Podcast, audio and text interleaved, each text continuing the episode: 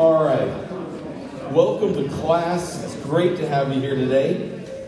Uh, we are starting a brand new series today on the book of Romans, and at least the key chapters in the book of Romans that we'll be addressing. Since we're going through a series on doctrine, I thought this would be a great place for us to land to help support that lesson that Pastor Jonathan's going to be going through. But if you want to take your Bibles this morning and turn to one of the Psalms that, if you're following the church's plan, you're reading along. And it, it really goes along with what we're uh, going through in class. So if you would today, turn to Psalm ten. Psalm ten, either by in your Bible or in your app, whatever you use, as long as you're in God's Word. You know, there's some things that are challenging in our world. We are very uh, emotional. We're very practical in the way we live our lives. We are also very entertainment driven. Uh, there are people, for example, that have recently died that we, we we enjoy watching on television. You know, the Betty Whites of the world, et cetera, or the uh, Sydney Poitiers. But when you when you look at life, you sometimes we celebrate lives that were amazing on screen, but in their real life, they're carnal. And we have to be careful of that, the elevation of that. And, and it's interesting that David and his son Solomon addressed this issue common. He was frustrated a lot. Beginning in verse one, why, O Lord, do you stand far off? Why do you hide yourself in times of trouble? Are we in trouble? Yes. Yeah, we are. And sometimes people are wondering, where's God in all of this? Um, there was a young lady here this morning, a non-believer. She was sitting next to someone in, um, in the earlier service, the eight thirty service, and Pastor Jonathan's teaching. And, and right in the middle of it, you know, there's some people that, you know, we understand certain, you know, protocols. And there's other people that don't understand protocols. And that's okay, you know. We're sitting in church this morning, and we're and there's a couple, two individuals just talking behind us, you know. And they're just having they're older couple, so but they, so they're talking loud, and you're distracted. You go, okay, that's probably not the best thing to do, right? Well, in the middle of the sermon, she looks to this guy, and I had this conversation with him at uh, nine thirty, a little bit before nine thirty this morning, and she just put it out. She goes, but why did God allow sin? And, and, um, what, what do you mean? Well, no, why, why, he's talking about sin. And why would God even allow sin? He goes, can I talk to you about that right after? Yeah, okay, yeah. We need to talk about that because I don't understand, because she's not a believer. She teaches here in the public schools. And it was, it was like, I don't get it. Why would God even allow sin? And so he, she went into the thing of, well, because of the issue of, of God's goodness, his love. He didn't make us puppets. He didn't make us uh, without the ability to choose the opposite of good. And he, we've got to have that freedom. We don't like it at times when it affects us in a negative way, but we like it when we want to do it. And I, you don't need to say amen to that. Right?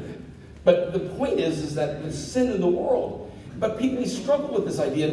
And David struggled with this idea. Oh, Lord, why do you stand so far off? Why do you hide yourself in times of trouble?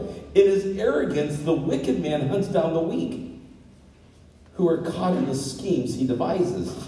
He boasts in the cravings of his heart. He blesses the greedy and reviles the Lord. In his pride, the wicked does not seek him. In all his thoughts, there is no room for God. His ways are always prosperous. He is haughty, and, and your laws are far from him. He sneers at all his enemies. He says to himself, nothing will shake me. I'll always be happy and never have trouble.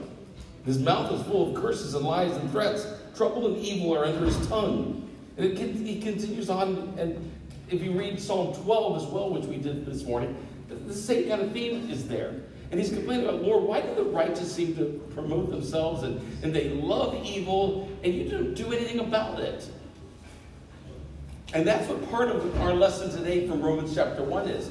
There is a lot of unrighteousness in the world. Okay? But God's wrath is coming. But he's very patient. And I don't know about you, but I am grateful for the patience of God. Are you grateful for the patience of God in your life? In other words, have you ever done something that you, have you ever willingly sinned? Have you ever go, you know what, I feel like doing this and I did it anyways. And did God go, smack that one, I'll deal with you, kind of rub you into the ground, I'll destroy you. No. His mercy and grace and his patience is amazing. But he is a God of love, but he is also a God of wrath. And that wrath is going to be revealed. It is coming. Are you ready for what's coming?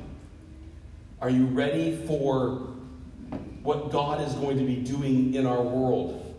Are we ready for what God is doing in our lives to prepare us for our eternity? My prayer this morning as we go through this brand new series, I am excited about this series because Romans is the book about the gospel. It is, it is about the gospel and what it does, it transforms us. In other words, how many of you have accepted the gospel and the truth of the gospel into your life? Say amen. Amen. Now the biggest thing of all of this then is how has that really affected, changed you? How has that impacted your life? And Paul is writing this letter to the church at Rome to help them understand what it really means to be a follower of Jesus Christ. What it really means to be saved. What it really means to be transformed by God. And what it kind of looks like then. How does that really look in our life?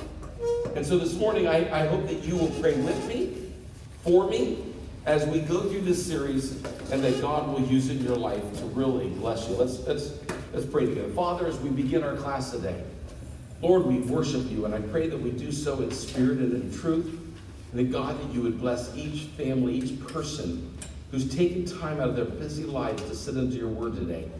And God, I pray that your Holy Spirit will teach us, that we'll learn from you, that God, even though as human beings, we get frustrated, and at times, we even get frustrated with you, Lord.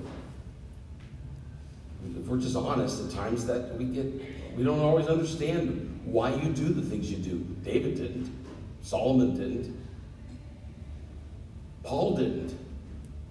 There's some things that we just don't understand, but one thing I am, I do understand is that you are amazing, that you are good, and that your patience and love and mercy and grace is unfathomable.